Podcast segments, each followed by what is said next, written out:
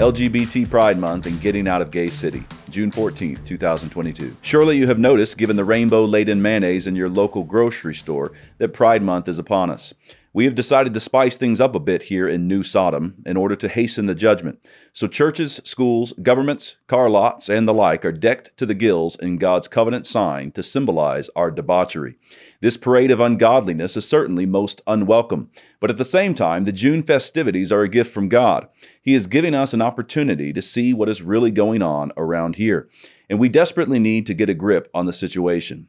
You can find people making the point that the LGBT community is overrepresented in the public square in politics.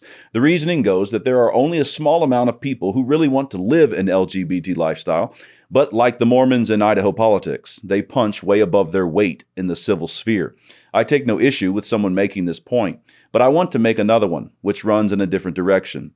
And that point is we're all gay now.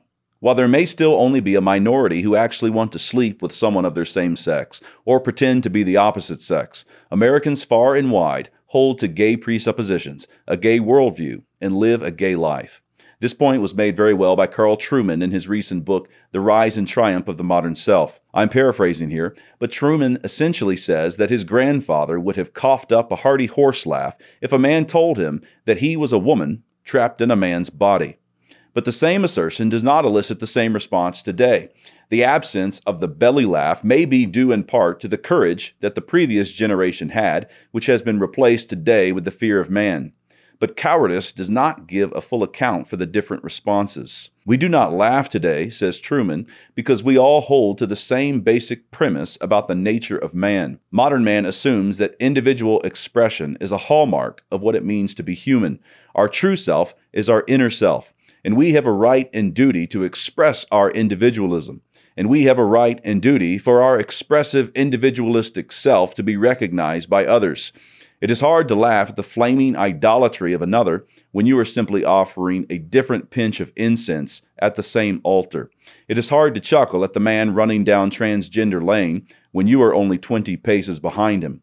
You can't howl at the idea of a man being a woman when you're teaching your son that he can be whatever he wants to be when he grows up. All of the festivities of this month, the trumpets sounding, and the rainbow banners are signaling to you that America is head over heels in idolatry, and the God of that altar is the self.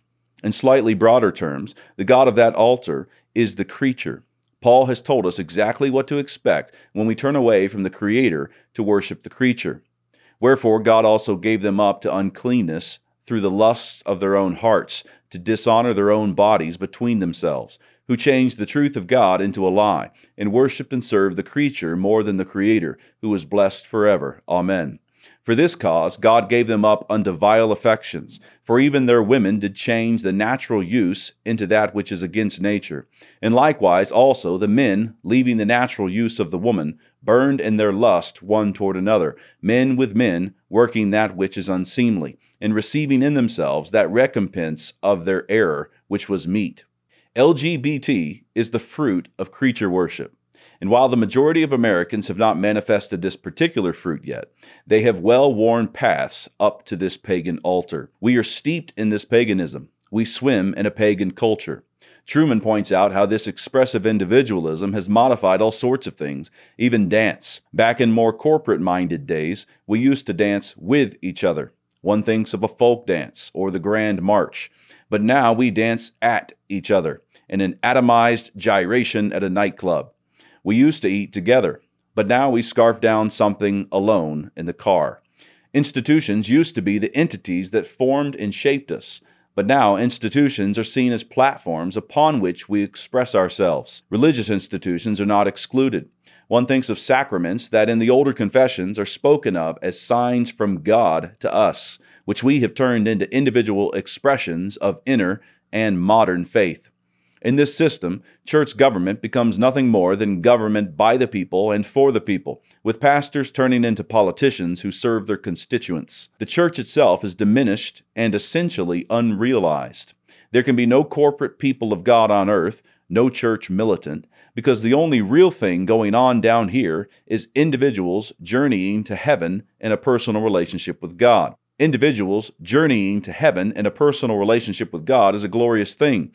Jesus Christ came to save sinners, and in that I will always rejoice. And he also came to save the world. And we need a full fledged recovery of what that means. The family used to be seen as an essential unit, a real thing that was not a social construct or a product of the will of the parties involved. It was something God Himself formed, which then formed us. But now the family is little more than a natural or biological relationship, held together by the juggling act of parents, searching for ways to manipulate children to keep them close by. Headship is gone, even in conservative circles, because the idea of the family as a body is gone. Without a real body, with real members, how can there be a real head? And yes, all of this is intimately related to Big John washing his hands next to your teenage daughter in the Target ladies' bathroom. This is the point, and it is for the conservatives and Christians throughout our land. When you look at that Burger King LGBT Whopper this month being paraded around with two bottom buns, no sesame seeds, don't pretend like that is a problem disassociated from your own life and worldview. If you're still asking, where did this come from? How in the world? Who could do this? Then you are way behind and likely swimming in the very ethos to which you're objecting.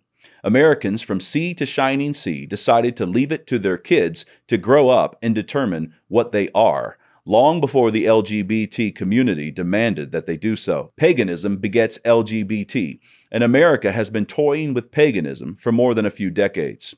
The play being run on us is no joke. The Gay Liberation Manifesto of 1971 said, Equality is never going to be enough. What is needed is a total social revolution, a complete reordering of civilization, including society's most basic institution, the patriarchal society. And then there is Kate Millett's infamous call and response meetings from the second wave of feminism. Why are we here today? the leader asked. To make revolution. What kind of revolution? The cultural revolution. And how do we make cultural revolution? By destroying the American family. How do we destroy the family? By destroying the American patriarch. And how do we destroy the American patriarch? By taking away his power. How do we do that? By destroying monogamy. How can we destroy monogamy? by promoting promiscuity, eroticism, prostitution, and homosexuality. The bitter pill to swallow is that we gave up on the patriarchal society long before the rise of LGBT Pride Month.